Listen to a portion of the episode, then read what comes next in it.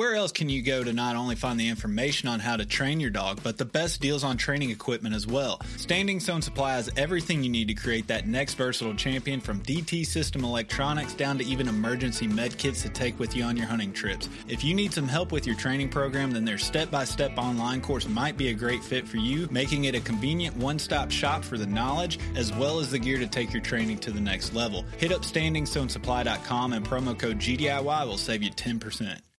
As someone who constantly travels to new locations out of state to hunt, I have to rely on map scouting before I even get in the truck. onX Hunt Maps makes it super easy for me to plan out my trips as well as track my success while on the trip. The offline maps, along with the tracking feature and ability to add pictures to my waypoints, means I can always reference old trips and hunts to better prepare for the next. When planning your next hunt, be sure to use onX to put you and your dog in the best situation you can. Use code GDIY20 at checkout to save 20% and know where you stand with OnX. Think you know the Brooks Ghost? Think again. Introducing the all new, better than ever Ghost 16. Now with nitrogen infused cushioning for lightweight, supreme softness that feels good every step, every street, every single day. So go ahead, take your daily joyride in the all new nitrogen infused Ghost 16. It'll turn your everyday miles into everyday endorphins. Let's run there. Head to brooksrunning.com to learn more. And you're definitely building the relationship with the dog. And I sure as heck don't want to spend my money to have somebody else build a relationship with my dog. so, by gosh, I'm going to do that.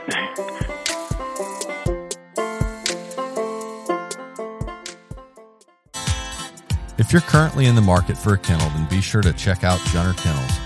Gunner Kennels is the only kennel that's five star crash rated from the Center for Pet Safety. The double wall rotomolded construction ensures it holds up in all types of weather and conditions. Also, Gunner Kennels has a lifetime warranty. These kennels are built to last a lifetime, and Gunner stands behind that. Gunner also has all the accessories you could need from fan kits to keep them cool, performance and orthopedic pads to help keep them comfortable and ready to go after long travels, and even tie down straps to help ensure there's no worries for the kennel moving or sliding around. So if you need man's best kennel for man's best friend, head on over to gundogityourself.com and click on the Gunner link. Be sure to purchase your kennel, accessories, and even gift cards for holidays and birthdays through our link, and it will go a long way in helping out the podcast. All right, welcome back to another week of GDIY, everybody. Me and Adam have a fun episode for you guys this week. We are actually joined with Adam's dog's breeder, Ken McAdow. Yeah, he's my uh, NAVHDA dad.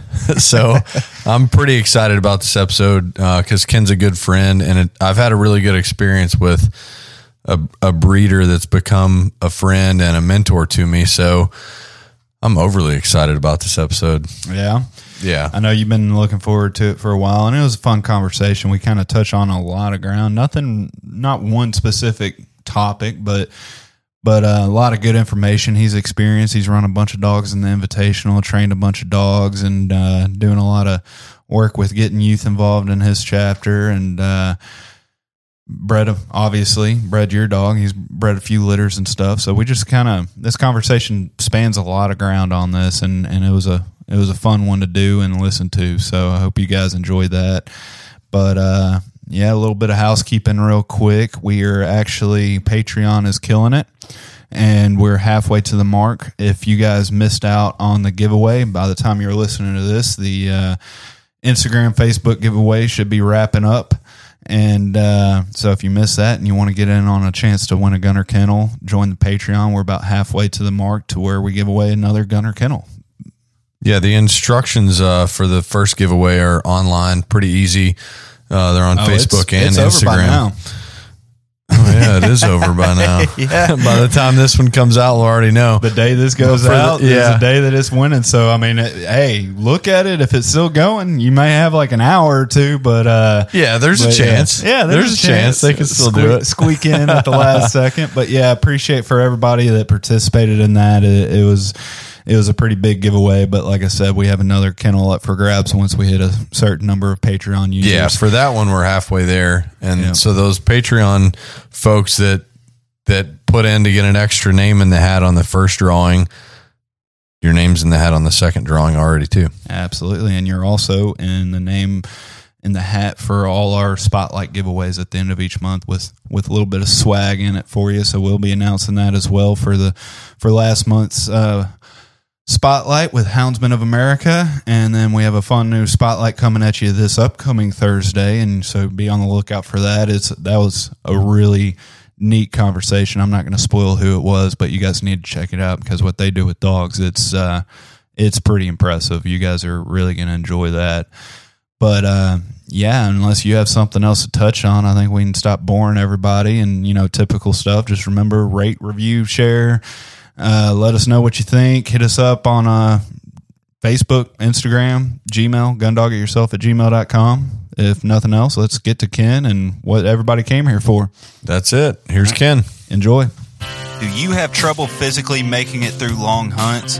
Is your dog always giving you that angry look telling you to keep up? You train your dog, but now it's time to train yourself. Rocky Mountain Hunt Strong is the company for any hunter that is looking for an effective fitness routine to get healthier and be able to hunt longer and harder.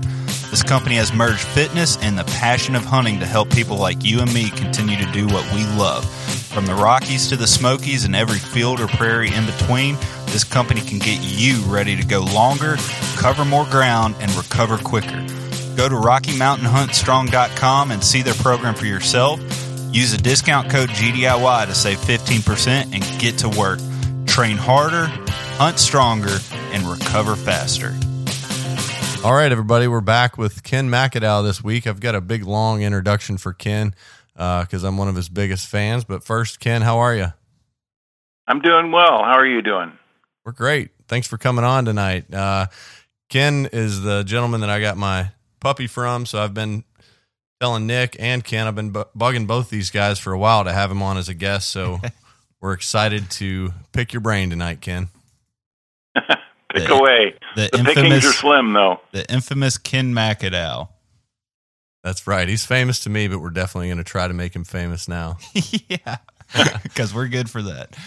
So I'm excited to hear uh, a lot. I, I know quite a bit about about you and your dogs. Obviously, have a dog from you, but I'm excited to to ask a few questions I don't know the answer to and get to know you better, and uh, sure, and go down that go down a few rabbit holes maybe. All right. I'm I'm good for rabbit holes, so you'll probably have to pull me back every once in a while. That sounds good. So, how'd you get started? This is one that I don't know the answer to. How'd you get started with bird dogs? With bird dogs? Yes, sir. I knew from when I was a little kid that I loved dogs and seemed to have some sort of a special relationship. But I my I come from a family that doesn't do any hunting at all, and uh, I had my dad told stories about how his granddad used to rent a bird dog in the backwoods in uh, Missouri, and they'd go hunting for the afternoon on a Sunday afternoon. But my dad didn't like it, so he didn't continue that. So it was up to me to figure out how to do this on my own. So I guess um, it's a winding story, but so I I really I knew I really liked dogs and I got into the Navy. I became a submarine training and training guy, nuclear power guy, and that took me out to Idaho Falls, Idaho, because one of my buddies talked me into going out there. He didn't tell me it was a two-hour bus ride each way to get to the place where we worked for 12 hours a day.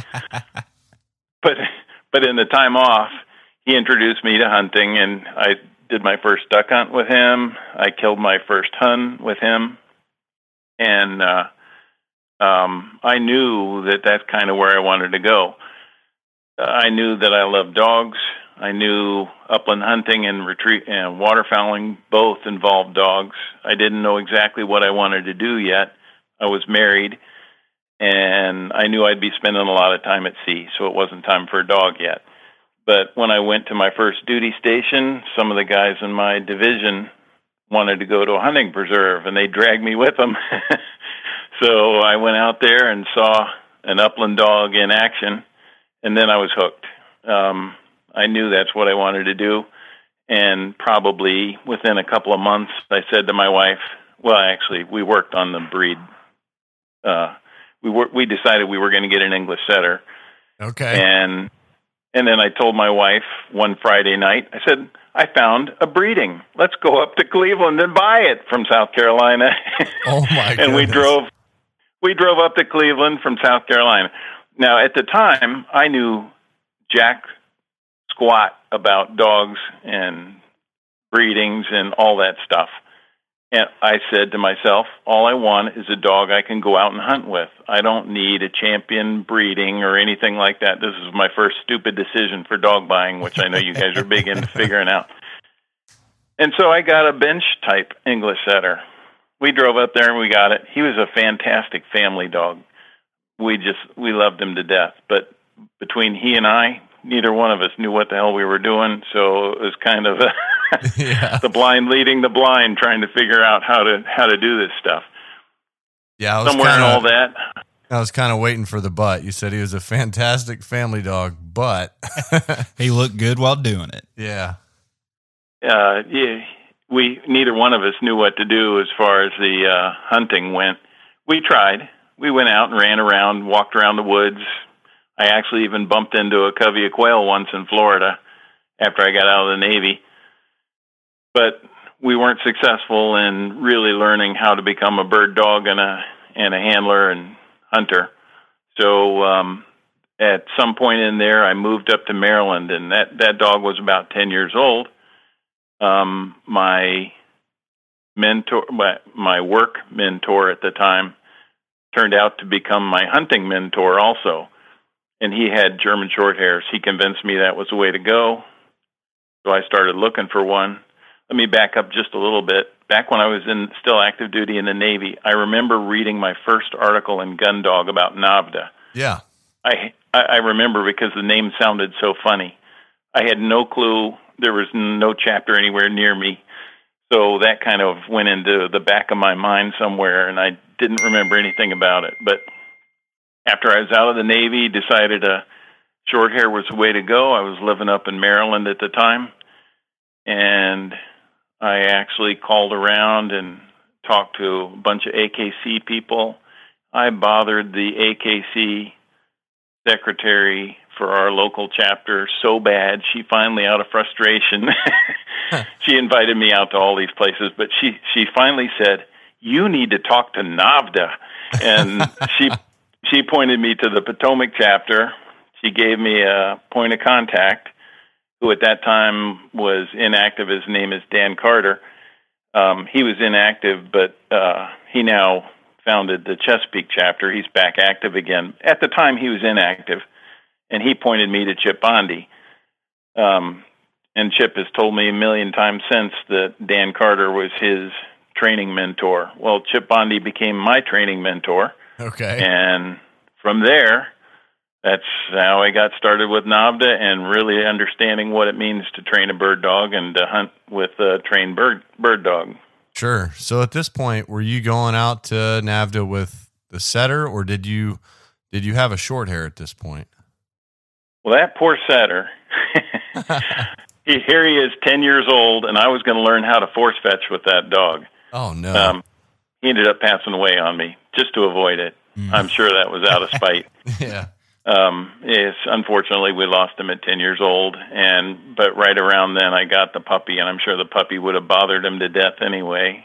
So I'm sure things worked out for the better.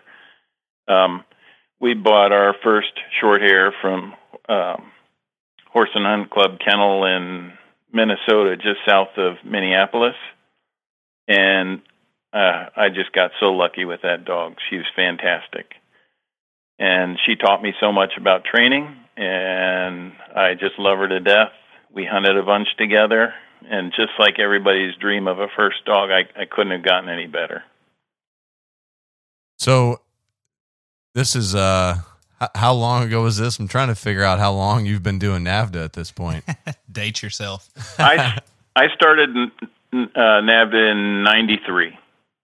Okay. I joined during their winter meeting. I went and sat there during the winter meeting, and the training didn't start for a couple of months. I started going out to training before I had the puppy. I was driving there in my Ensign mobile, which was a Camaro.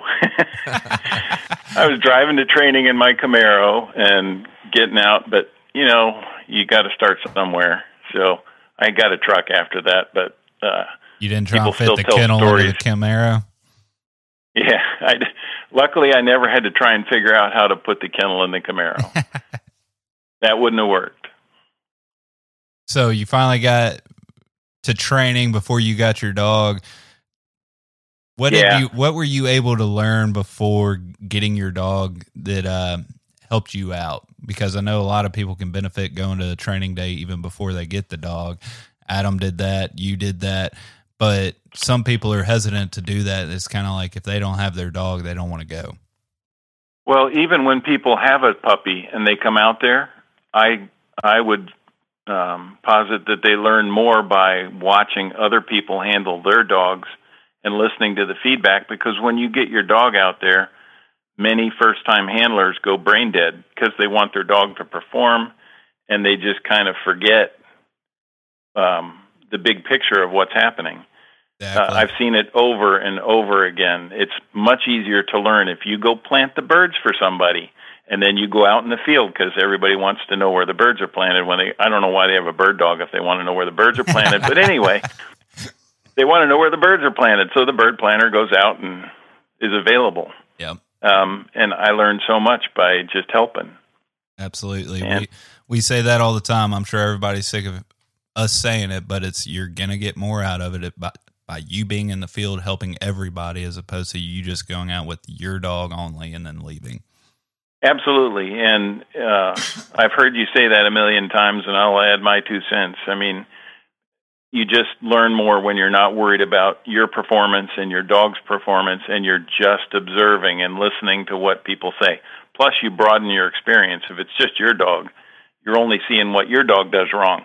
Exactly. If it's all these other dogs, you're seeing what a bunch of dogs and handlers do wrong. yep.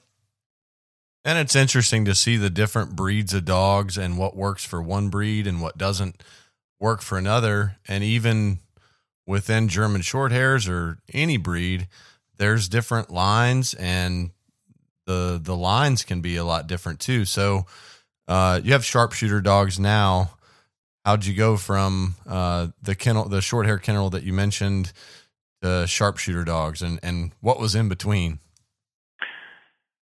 Well, it took me three dogs to get to a sharpshooter dog, and um, and so I experienced a little bit of a lot of different short hairs. That first kennel was Horse and Hunt Club, and they were a very small kennel.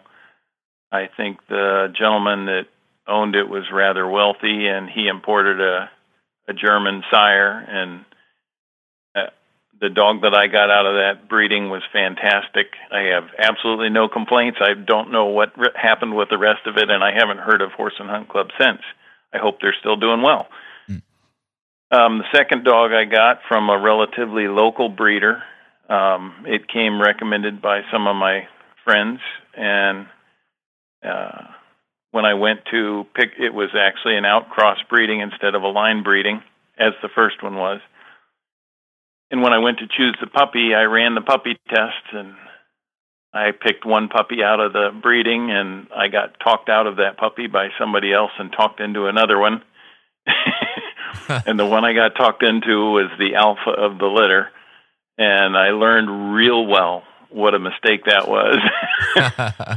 um, never ever pick an alpha for a gun dog. I mean, they're great in the show ring, but um, but I wasn't interested in the showing at that point. Is Yeah. that because they tend to have more more drive instead of cooperation? What why why do you say Less that? cooperation, more dominant. Um, This particular dog did not like the end of the retrieve sequence where she had to give the bird up. she was she was a fantastic hunter. I have no complaints at all about the way she covered ground and her staunchness on point and you know everything I could ask her to do, except get giving the bird up when she got back to me. And um, she's, I guess you'll probably get to a question, but she's the only dog that I didn't take to the uh, invitational, and the only reason I didn't, I, I knew it would be a, a massive undertaking to beat that force fetch issue, but um, she qualified for it, even with that. But I knew what it would take, and I had three three kids in high school, all playing sports, and I knew I didn't have the time to do it. So we just passed on that invitational. Well, I like that frame of mind because a, a lot of people don't take the take the time or really just honest with themselves and it's you know you knew that you could probably turn that dog into the invitational level dog that you wanted but the time and dedication and just the banging your head against the wall to get her to that point may have not been worth it and so you kind of you weighed your dog's strengths and weaknesses and decided hey she's a great hunter i'm still going to hunt her and i like her but she's just it's just maybe not worth moving to the invitational level with. Right. And you didn't ask me, but I'm going to tell you anyway what my motivations were. And when I first started with NAVHDA, like I said, when I first chose a breeding, I really wasn't focused on developing a champion dog. I wanted a hunting companion. Yep. And that dog was a great hunting companion. So why why go through the stress and cause my family so much pain yeah, to try and get her through the invitational, we just passed on that one. Yeah. Uh, I like that because a lot of people would go the opposite way and just because they can do it, they would just just beat a dead horse and just force the training into it and it's, you know, at, at what cost is that? Yeah, yeah. And it would have taken away from her enjoyment of hunting in the long run too. She did love to hunt. There's no doubt about it. I break out my shotgun for either training or hunting, and she would sit on the bag, the shotgun bag, until it was time to load up. She's, you're not getting out of here with this gun without taking me. oh, that's great. I could see myself falling into the category of well, my dog's qualified for the invitational. I'm going no matter what. So I think it takes a lot of maturity to to make that decision. Um, so you've qualified every short hair you've had for the invitational then is that right yes except the one i'm the young one now except who, the young one you have now yeah. yeah. so how many dogs is that um five okay i've had six short hairs qualified five for the invitational and um, took four of them and passed all four wow all right, so listen up, folks. Ken knows there's, what he's talking about. there's a lot of luck involved in that. So yeah, I mean, uh, there's a lot of hard work, but don't get me wrong. There's a lot of luck involved in passing the invitational too. So we can talk about that when we get to where, whenever you want to talk about the invitational. Well, go for it. I mean, I I want to hear what luck's involved. Um, the weather, weather is a big one. So the better preparations you do, the better you're prepared. But still, weird things can happen. Like, you know, we all know that it can be hot so you have to prepare to run in the heat. But the guys that are up in Alaska and Maine, they have a hard time finding the kind of heat that they're going to run in at the invitational. So they have to try extra hard to prepare for that. And if you get unlucky and are drawn on the hottest day of the week, running the hottest part of the day, you, the judges understand and allow you lots of water breaks, but it's tough on a dog. It's tough on the handler. Yeah. Um, you may get into a day where the wind is blowing 50 miles an hour and the rain is horizontal. I saw that happen in the the day before I ran my let's see second dog, and it was just the double mark retrieve. the duck had blown so far off of where it was thrown for the second uh, bird. It was you know very difficult. Turned into a and duck search, saw, maybe. I saw well. I would say even worse than that, but it, it it turned into uh, a situation where it was extremely difficult. There were still dogs that passed, and people prepared and could get by, but luck plays a lot in in um, helping you get there. I've seen other dogs that have other problems with other things, like at the honor, uh, the uh, honor dog can screw up and do something silly. Shoot, I was the honor dog at the last re- uh, invitational, and luckily it didn't cause a problem. But my dog was her feet were getting stuck in the mud coming out of the mud with the duck, and so she would go close to the the honor dog, and she got within like two feet of the honor dog, and that's not that's not good. Quickly, so, quickly explain the honor dog to to the people that may not know what that oh, is. sure. I'm sorry, I wasn't thinking about that. After the blind retrieve event, there's an honor event. Well, it's all part of the same event, but after the blind retrieve, you heel your dog to the honor location. The dog under test gets uh, put on a, a painted mark and told to stay there, and the handler has to move about four or five yards behind it into his painted mark. And then they launch a duck that lands pretty much five yards in front of the the dog that's honoring the retrieve, and uh, another dog who's off to the side is sent to retrieve the duck from right in front of the other dog. So it, you know, you train for it and you can get ready for it, but when my dog happens to go too close to the other dog, it puts a lot of stress on that other dog. Yeah. Kind of a little unnecessary pressure almost. Just like, hey, thanks for being a good teammate there, honor dog. Yeah. Yeah, it's Yep. already a, a difficult, extremely difficult test. So then there's the additional, uh, additional layer there that that's something you know it can be added in. So right. And I've heard I've heard stories of people dogs going across on the blind retrieve and having a flight of ducks come in and fly right over the the dog on its Oh, retrieve. goodness. That would suck. yeah, yeah. There's a million things that can happen. So I always cross my fingers and hope my luck holds on my test day. Well, and honestly, you know, me and you have never met in person, but every time we go out training, there's at least one point to where Adam will say, "Ken says do this," Ken says do that, and Well, I, I'm sorry about that. I have to apologize. well, from from just hearing it, it, I I know that you are a, a proponent of training for what could possibly happen. What what those that example that you were just talking about, what could go wrong, and trying Sure. to cover all your bases.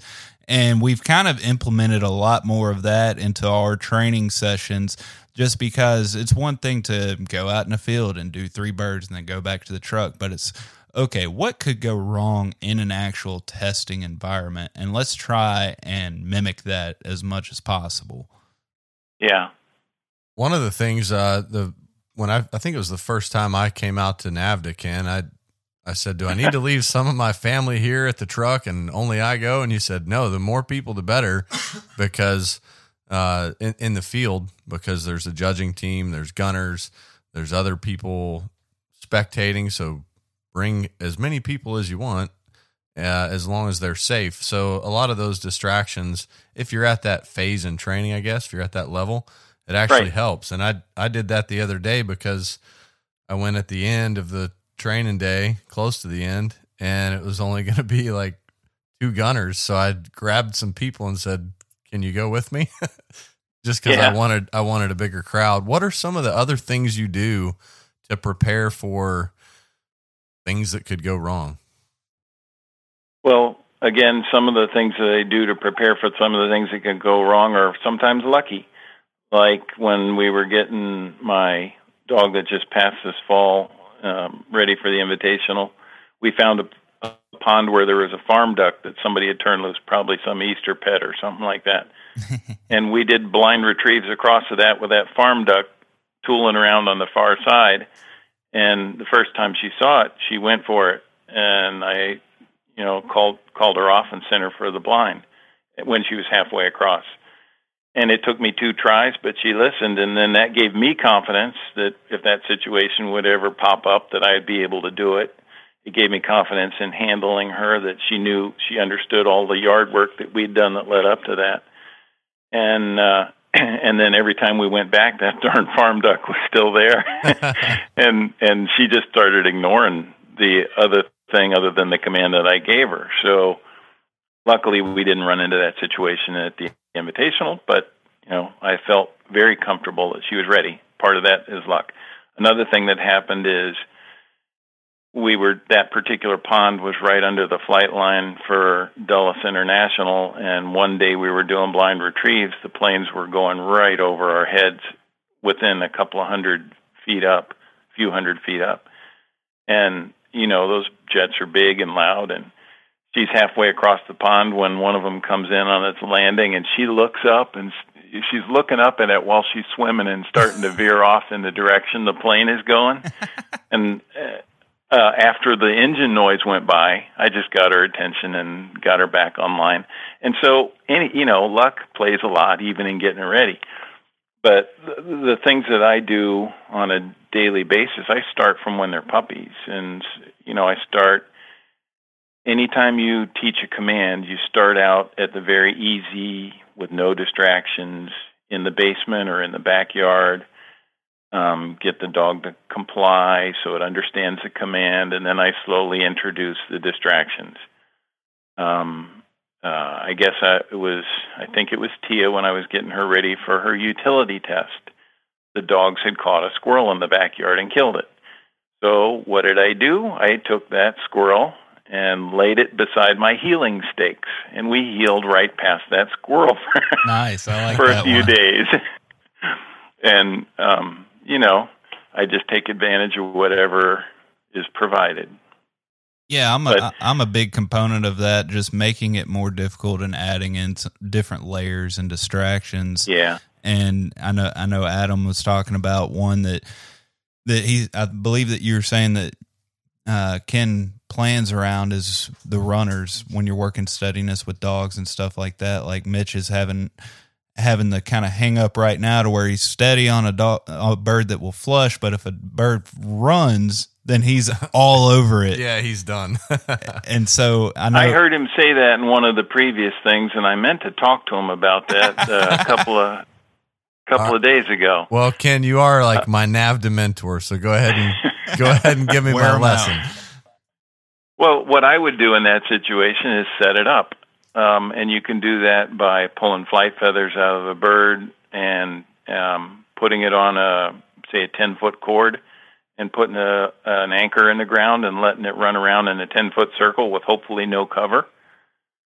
So your dog comes up and sees him, and then that bird's going to take off running and trying to fly and flap, and it gives you the opportunity to do what you have to do to make the dog steady. Keep him steady. So, do I hide the bird where the dog will point it based on scent, or just bring him in and let him sight point it?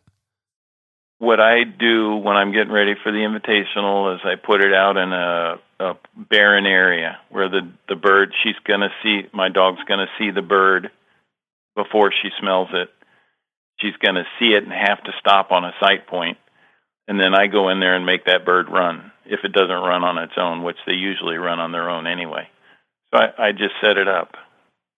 now eventually do you have to transition to where it's it's a sight or a scent point also so they they kind of associate okay I didn't see it but now it's running out of the cover do you try and incorporate that somewhat before the invitational Um, I haven't run into that one that where that was an issue. okay Um, you know, when I'm hunting, uh, bird birds move all the time, and I can usually tell on with my dog when the birds have moved. I can tell by their body language, and I come up and I tap them on the head to relocate them. Is that when you're saying Mitchell is having an issue? No, it's it's when if I go in to flush it and the bird starts running. Uh, yeah, If it's running away from him, he's okay. But if it runs Yeah. kind of towards him, it's game over. He's going for it. yeah. Well, that's tough. Running toward him is harder than running away, but Yeah. running away cost me the only point I've lost in the invitational. oh, really? with my first dog. Yeah. Uh, we were. She went on point. The other dog backed her. We're walking in. The bird started running, and I and the gunners started hustling to try and get the bird in the air. We finally got it in the air, shot it. I went back to the dog and let it retrieve. The other handler told me later that my dog had moved about five feet or something oh wow. while we were chasing it up. So that was the only point I lost it in an invitational. So is that what got you started with the uh, tether, like anchoring birds to the ground and, and working on that? Yes. that? Okay. Yes, I didn't do that with that dog. So every every lesson you learn, I guess, makes you start doing something new and something. Yeah, and hopefully I don't forget too many of those old lessons and have to relearn them again. I'm sure I, I'm sure I forget some of those, and I'll, we'll have to relearn them the hard way. so, what are some of the things you do? I mean, I I know the answer to some of these, but tell us what you do with puppies, um, with the end goal. Well, I guess first of all is is getting a dog to the invitational your end goal. I know that you want a good hunting dog, but when you start a dog out, are you thinking about the invitational when you're first starting with that dog? The first time I picked up a NAVHDA Aims book and read it, I read it cover to cover. I read the invitational portion and I go, gosh, I hope I can get that far. and, um, you know, so I would say every puppy I get, I say to myself, gosh, I hope I can get that far with the dog. Yep. And, you know, why do anything less? But on the other hand, like, like we've already said, don't let it kill you. If you don't get that far, enjoy what you got. Yeah. Yeah, because you're going to have them for 10 or 15 years, so you better enjoy it. Yeah. So tell us some of the things you do with puppies to to start getting them ready to be good hunting dogs and with the end goal of the invitational in mind. I guess what I'd say is I when I start puppies off, I try and take advantage of what fantastic sponges young brains are and try and expose them to things at the earliest age that that I think they can do it at. And for me, that means I usually have a puppy swimming by between six and seven weeks old before it goes home uh, with its new owner. And I think the only dog that the only puppy that I've bred that hasn't done that is the one that I kept this time. oh, really? And she was swimming within a week. Yeah, she was swimming within a week, so no big deal. Um, let's see. As far as pointing goes, about seven or eight weeks, I start taking a quail. I've already exposed them to quail where they can dominate the quail, so they know that they're the boss. They know that they can take that quail down if if it comes to it. So what I start doing is taking a fully flighted quail and I put it in low grass um, with a, as big an area as I can find, and I bring the dog in, let it cross downwind, and if a point doesn't happen, that's okay. We'll do it again next weekend until it does happen. Yeah. If the point does happen, then the fun starts, and the the puppy will hold it for a few seconds or whatever, and then it'll bounce in and try and catch the quail, and it doesn't have enough experience to know where that quail is, so the quail gets up and flies. The puppy watches it, and the puppy will make a beeline, but they just don't have the attention span to get all the way there, usually.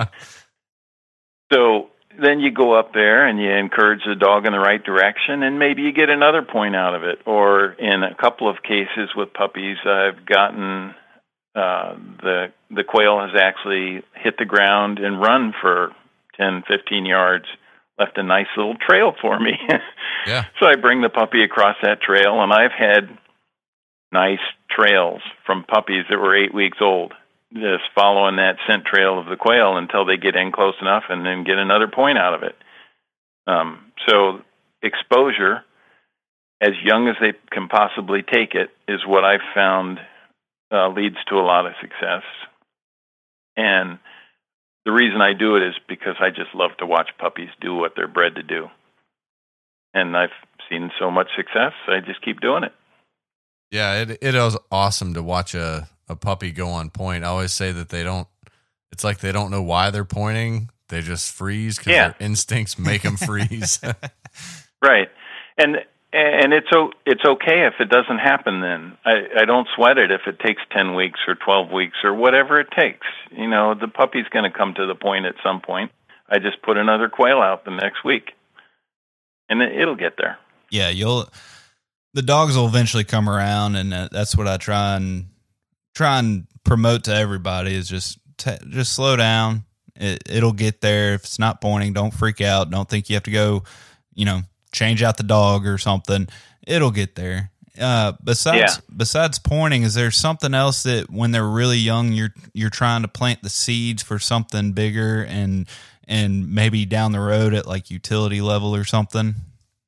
Well, as I mentioned, it's exposure. So, uh, what I like to do with a young dog is you probably shouldn't take them for hour long runs, but exposing them to 15, 20 minute walks in the field. That's not bad. Um, they they start to learn to cover the ground better, and uh, it, that's very helpful. Um, definitely swimming. Uh, it just comes naturally. For the puppies, it comes naturally. For me, it comes naturally, and it's it's a it's a fun time. It's my favorite time of a dog's life is to watch the little switches flip in the dog's brain when it says, "Oh, this is what I was bred for." This is fun. yeah, yeah, and it's fun to watch. Uh, you told me when you were helping me get Mitchell ready for natural ability, and you were getting Lenya ready. Um, I think it was maybe a week before the test. You said, "Now you haven't trained your dog to do anything yet. You've just exposed it." And I was, it was kind of like a a punch to the gut for a minute. I'm like, well, I feel like I've been training this dog, you know? and uh, yeah, you, you brought me back down to earth. Like, you haven't done anything with this dog yeah. yet. It's all genetic and it's all natural. Hence the name of the test, natural ability. Um, right. Basically, just don't screw this up. Here's here's Get the things the you expose your dog to, and then you take him to the test. Yeah. And and if you try and train for a lot of that stuff, then you just introduce heartache and and pain, uh, you know, for you, not the dog. Um, there's there's no reason to go overboard about training for a natural ability test. Just expose them, expose them early, and then expose them often. Some people like to shoot a lot of birds for young dogs, but I only do that if I feel the dog doesn't have enough drive. I shoot a few birds for all all those dogs are getting ready for the natural ability test, but not that many. Um, there's no sense taking away from the point before the natural ability test by shooting a bunch of birds when it doesn't know how to retrieve them anyway. It gives them a little reward, and it'll really build up a dog that doesn't have a a lot of drive. But once the do- once I know the dog has a lot of drive, I don't shoot very many after that. Now, how do you think that messes up their pointing? And I think this is a, a great point to talk about because we see a lot of times where people go, I have a bird dog. I must need to put birds out for my dog. And sometimes we just don't know what to do next with our dog. So that's what we do. How, how does it right. mess the dog up when we do that? Well, I understand the desire to watch the dog do what it's bred to do. I, I love it too. But every time you put a bird out for a dog, um, you run the risk of the dog actually catching it. And uh, the rule of thumb that the Potomac chapter bantied around when I was a newbie was that for every 10 good points you have, if you have one caught bird, you just wiped them all out. Mm. So it's not really quite that bad. But um, at least yeah, but if opinion. we if people follow that rule, then it'll really be more like six. They'll go, oh well, he had six good points. That we'll discount that uh that one caught bird. So ten to one sounds good. Yeah.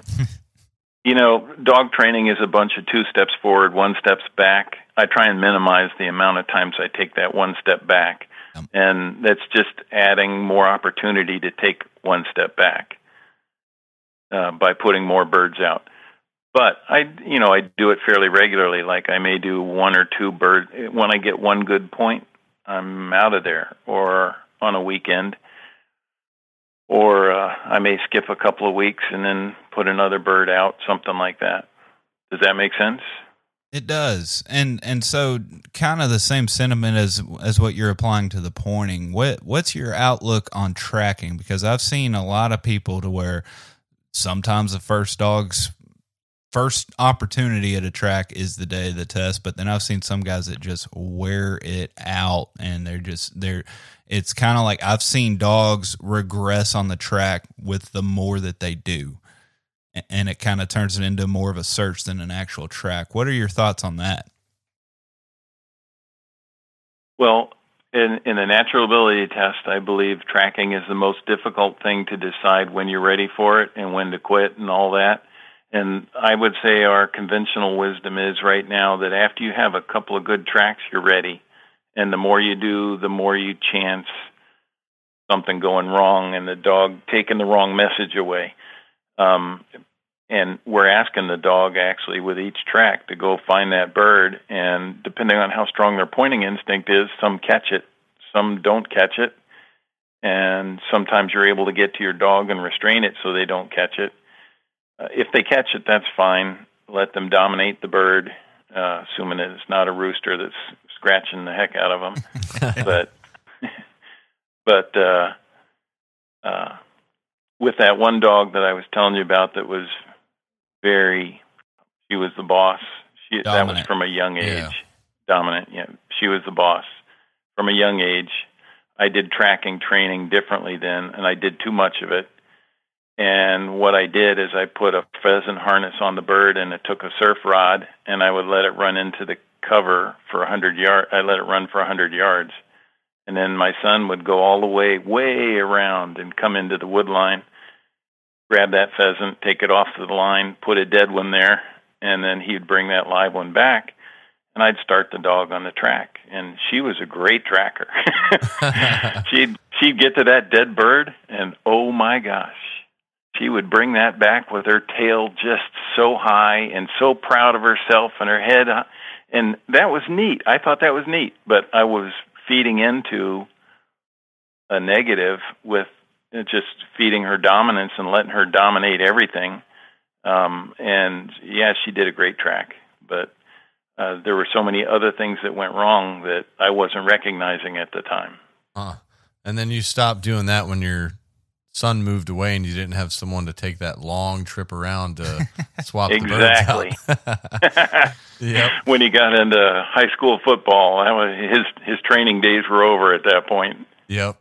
So really exposure to prep for the natural ability test. Don't overdo it. And then with training, explain to us the really the first type of training that you start doing with the dog and how you start preparing for utility. Well, as soon as I get through the natural ability test, first of all, I like to run the dogs when they're very young in the natural ability test, six to nine months.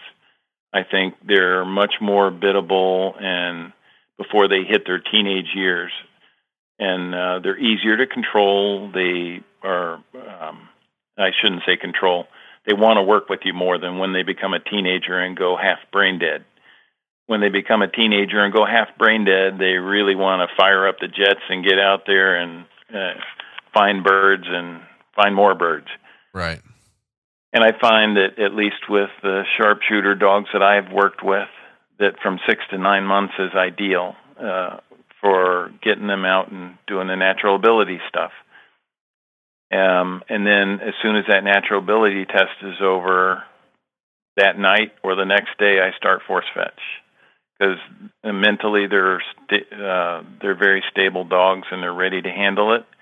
And usually, you know, force fetch has a negative connotation because of the name, maybe. So trained retrieve is sometimes a better uh, way to uh, talk about it. But sure.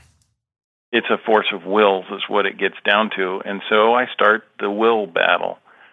And what I do there is uh, start with hold and carry um, you know, a lot of people do this. This is not rocket science or whatever. And the more time you put into hold and carry with more different objects and, you know, dead frozen birds, warm birds when you get to it, you know, all that stuff, the more time you put into that, the easier the fetch training is. And usually by the time I get to um, doing the ear pinch, it takes me about a day and a half of ear pinch, and the dog understands exactly what's desired. Now, I'm not saying I don't pull that ear pinch out once in a while to make a point. Sure. after that, but um, it makes the uh, force fetch so much easier to get along with, and um, uh, I've learned this over time too. First couple of dogs, force fetch was kind of a battle, and and then once I realized what really needed to happen there is I really needed to build my relationship with my dog through that training effort because you'll learn more about yourself as a trainer and your dog and the dog's personality when you go through force fetch and you actually apply pressure to the dog. Some people don't like to apply pressure to the dog and they would rather not do it, but I I I think that you learn more about yourself by doing that. Um, and you're definitely building the relationship with the dog. And I sure as heck don't want to spend my money to have somebody else build a relationship with my dog. yeah. So, by gosh, I'm going to do that. Um, so that's the first step of getting ready uh, for a utility type test or UPT. I don't do UPT; I go straight to utility. But I, I you know, everybody has their own way of doing stuff. Sure. I, I didn't say this in the beginning, but there's a million ways to skin a cat, and lot, most of them actually work. And training a bird dog, you know, people have their own ways of doing stuff, and you got to respect that. Um, I just have what works for me, and that's what I'm telling you about today. Sure, absolutely. Yeah, and it I think it is uh, it does build a big bond going through the trained retrieve process. Yeah, I use the politically correct term there. um, the finished retrieve. Yeah. But well, I talk at work. I talk to so many people that have never even considered doing this that I've put that more in my language because when you say force fetch to them, they get turned off. It's an immediate turn off. Yeah. Yeah. So I don't do it for you and me. I I tend to do it around other people who have no idea what I'm really talking about and they think all sorts of mean and black and ugly thoughts when I say force fetch. Right. And I've I've met people that are they say I'm not going to take my dog through force fetch, but I am going to make my I am going to prepare my dog for the utility test and teach them steadiness. And mm-hmm. I'm I'm thinking, well, you're going to have to put as much or maybe even more pressure on your dog for steadiness than what you do during force fetch. Would yeah. you agree with that? Yes. Yeah. Um, and the reason what the fetch training actually almost comes naturally to at least most of the dogs that I've worked with. Um, right. It's something that they end up wanting to do. So at first you're just convincing them that they want to do it, but once they start doing it, it's like, oh, this is a game. I get to play fetch training again. right. There's and, some rules to the game. Yeah, and as long as I play by the rules, this is a lot of fun, and um, and they love it. And shoot, we use the fetch as the reward once we get into the steadiness training. So yeah, you end up, I think, putting more stress on the dog. Sometimes, sometimes steadiness training goes really well. Yeah, so we're sometimes, uh... like with my old dog now, Elkie I think I've only had to correct her like two or three times in the field, and most of them were after she was a VC. after she takes the winter off and forgets right. about uh, what she's supposed to do. yeah, so so she's at, reminded real quick. So after force fetch, I'm assuming with the, you coming from the Potomac chapter and you mentoring Adam, you're a big uh, proponent of the go before whoa when it comes to duck search and working on the duck search before you start working on steadiness. Is that correct? Absolutely. And I, I didn't start out that way. Um, I kind of came about that the hard way. Uh, actually, my chapter started doing it, some of my chapter started doing it when I was in my hiatus with the kids in high school and all the sports and stuff.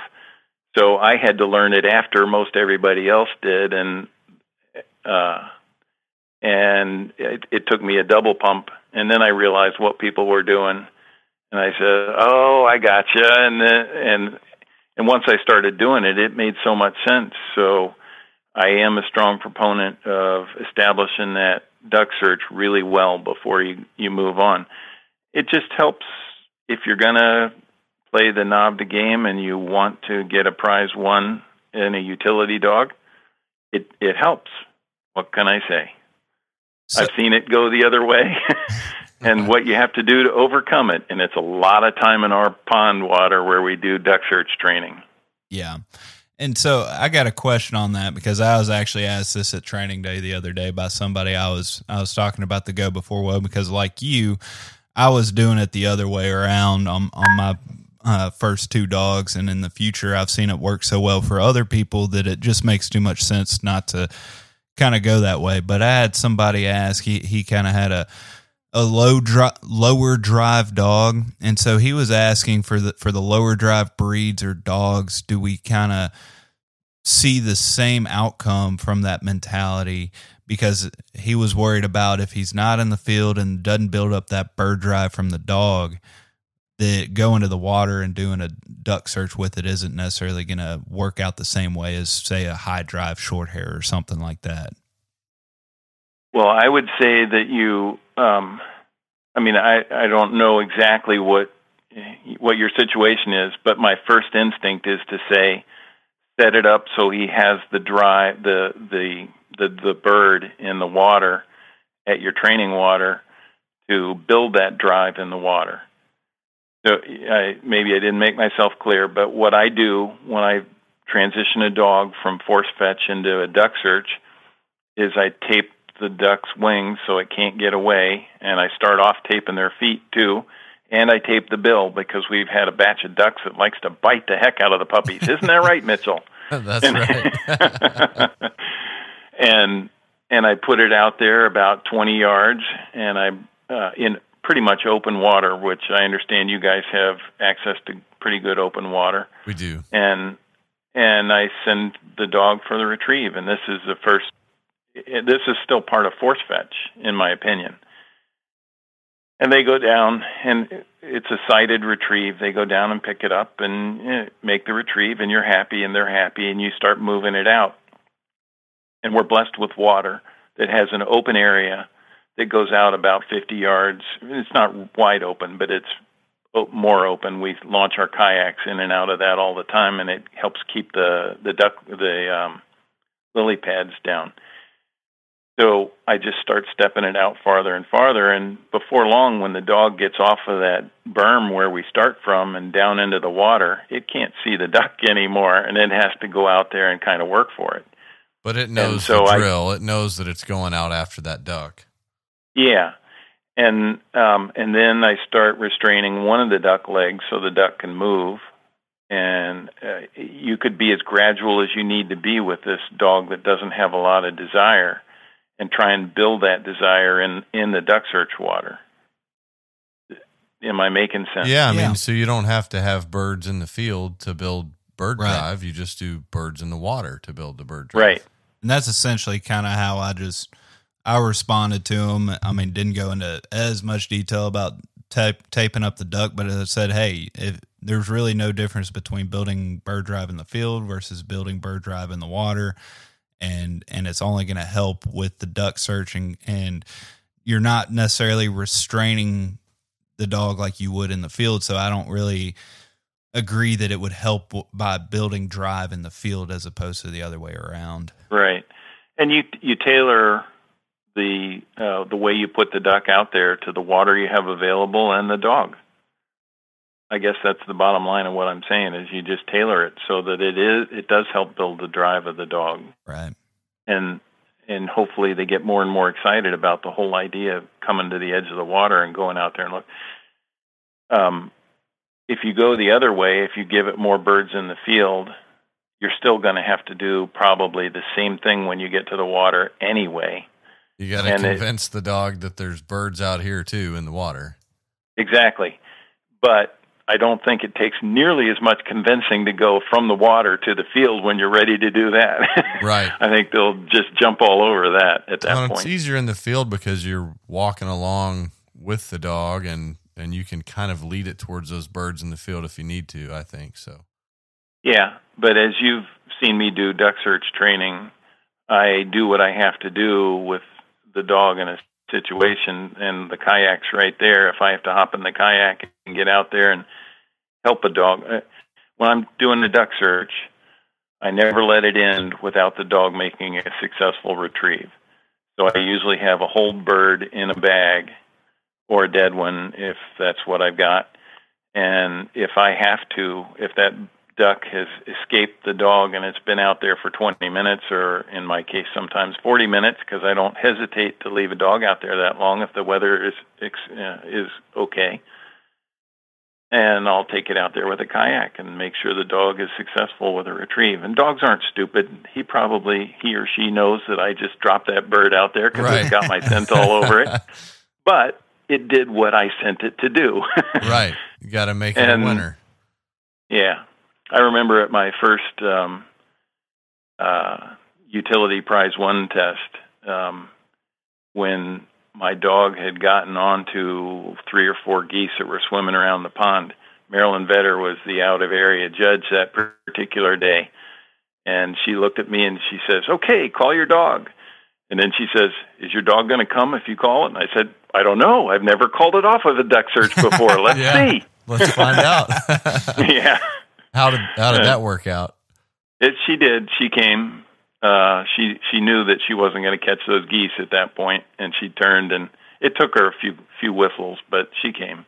Good deal. So Ken, real quick, uh, tell us about your newest uh, mentee that you've been taking out to NAVHDA on the weekends.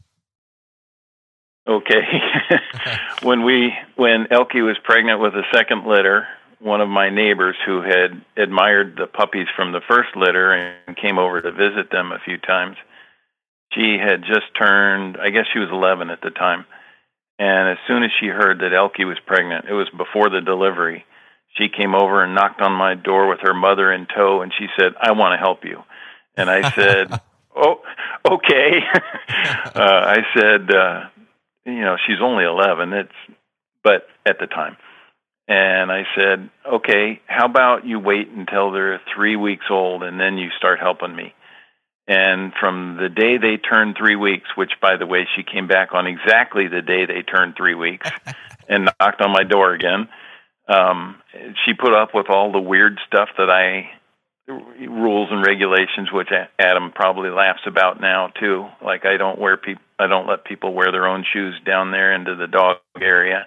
They have to take them off and wear a pair of my shoes, uh, just so I don't track anything down there that I don't know where it came from. But anyway, she put up with all that. She helped, and she uh, she was the socializer in chief for the entire litter of puppies, and she had them come in when she called them, and she'd lead them around the yard, and uh, her mother would come sit in the backyard, and we we enjoyed nice evenings that summer, just sitting in the backyard watching the puppies nip at our ankles and all that fun stuff. So it, as we were coming to the end of it, um, I'm gonna, as we were coming to the end of when the puppies were going, Faith was very upset, other than the fact that she knew I was going to keep one. She was very upset. And I, I said to her parents, I said, Does she want to come out to train with me? And she immediately said yes. and her parents said yes. So I've had a training partner for most of my weekends out ever since. She uh, gets up early in the morning, has no qualms about coming over at six or five in the morning, whatever it is. She's nice. a hockey, an ice ice hockey player by um, as her sport. Right. So she gets up at all kinds of god awful hours for that, and she has no problem doing this training bit.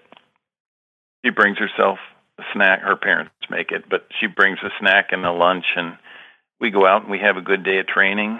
She's a very quiet person. She reminds me a lot of myself in that respect.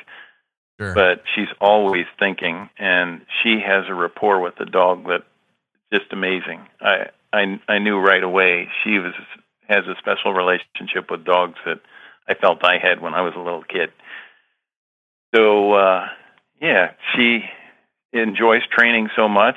We let her shoot a shotgun. She enjoyed that we haven't gotten her shotgun training yet. That's another story. But um, I, I'm not qualified to give shotgun training to anybody, much less a young lady. Right. So, um, uh, so let's see, Faith. We got to the point where we're getting ready for the natural ability test, and I asked Faith if she wanted to run her in the natural ability test, and she said yes, and she was excited. And so Chip Bondi, my hunting partner and mentor, was out there mentoring her because I couldn't go out with my own puppy because she would come to me when she was called. Okay. So Chip took her under his wing and went out there and made sure Faith knew how to call the dog and you know all the stuff that she needed to know how to do, how to handle it in the field. And everything was going on swimmingly until last February when Faith was in the last hockey game of the season. Not a, it wasn't actually even a game; it was a fun game with her coaches.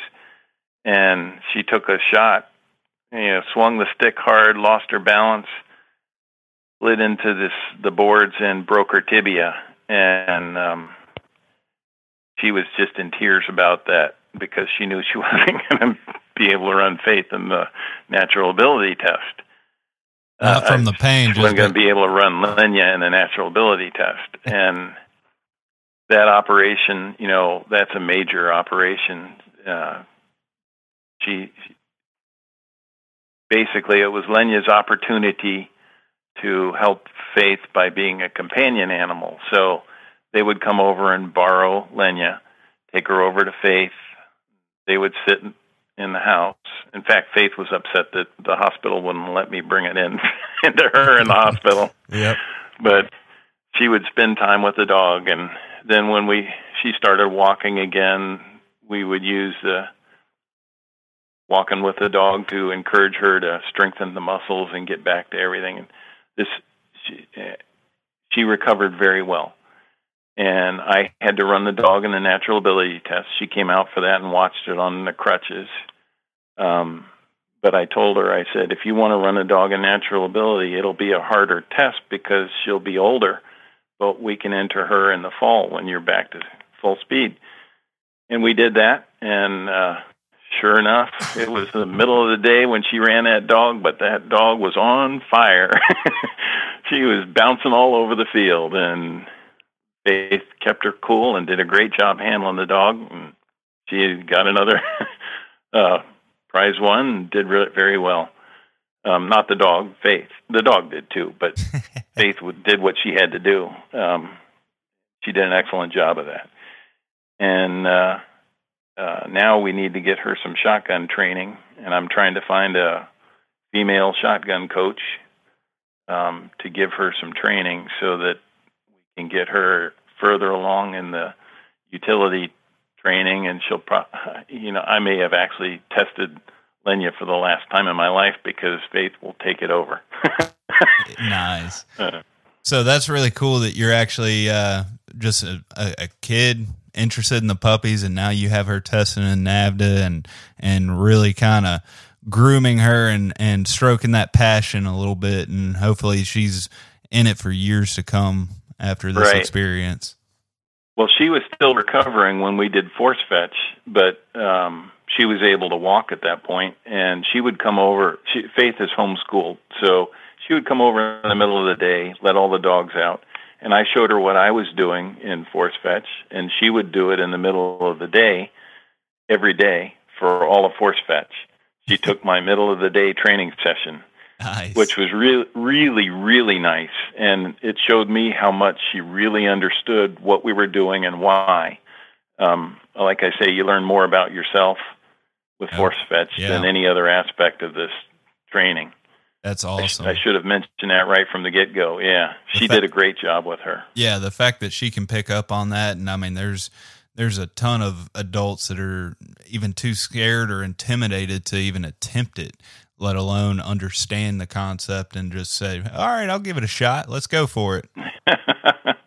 yeah, Well, Ken, that's that's awesome. That's really impressive. I'm glad to hear that you uh, you're getting youth involved like that, and she's really catching on. And uh, before we let you go, is there anything else you wanted to touch on? Do you have any breedings or anything coming up? I do not have any breedings right now with work the way it is. I don't have the time to take off, but uh, my puppy from the first litter, it's her time right now. So, you know, I just don't have time to do it, unfortunately. Yeah. Um, Tia is her name, the one that just finished the invitational. Um, yeah, I I wish I was telling you I was going to breed her, but Me too. I'd uh, I have my next puppy lined up. I'd like to think. well, I'll tell you what. If you want to raise the litter, maybe we can work something out. oh, okay. Maybe so. Well, we're gonna get off this phone call real quick before he commits Before- to something, and Jackie's like, "What?" Well, Jackie actually said he wasn't going to get the next puppy. She was getting the next puppy. So, Yeah, everyone yeah. else in my house too. We have- and she was asking me when I was going to breed Tia years ago. Yep. So I think she's in line in front of you. Well, then she can take care of the litter, which is what would ha- that's what would happen anyways. So That's what I was going to say. We know who would take care of the litter. absolutely. All right, right, Ken. well, Well, yeah. this has been fun. I appreciate you coming on and, and sharing some stories and uh, and just some wisdom on NAVHDA and how to look at training. All right. It's been a lot of fun, and I enjoy your podcast. Keep them going. Thanks. Talk Appreciate to you soon, it. Ken. Thank you for listening to GDIY. If you enjoy this podcast, please remember to take a moment to rate, review, and share with a friend. Also, be sure to follow us and our partners on Facebook and Instagram under Gundog It Yourself. If you really enjoy the podcast and would like to contribute even more to the future content, please check out our Patreon at patreon.com forward slash Gundog It Yourself. Thanks again and happy hunting. Everyone seems to have the same questions or concerns when they start trying to decide which kennel to purchase for their vehicle. Perhaps it's time to stop asking all the questions and just design the perfect setup that meets your exact needs. B Pro Kennel specializes in designing and fabricating custom premier dog boxes handcrafted right here in the USA from high grade, lightweight aluminum. They'll get you set up with the size dimensions, lighting, storage, battery boxes with solar charging, and anything else you can dream of. Stop stressing over buying the wrong setup, just have to replace it again in a year. Go ahead and check out bprokennels.com and get exactly what you want. If you're considering changing your dog's food soon, then be sure to check out Eukanuba Pro Performance. Their science backed formulas are designed to take your dog to the next level of performance. They also now have the new puppy formula to help your pup start strong and live active. When looking at all the different food options, remember Eukanuba to help power their ultimate performance. Hey, what's going on, everybody? It's Bob from Lone Ducks Gun Dog Chronicles podcast. I hope you just enjoyed the episode you just listened to. And if you did, I think you'll enjoy hopping on ours. We've got professional retriever trainers and upland bird dog trainers from across the country and world sharing their tips and tricks and great stories to help you and your dog get ready for the season. We'll see you there.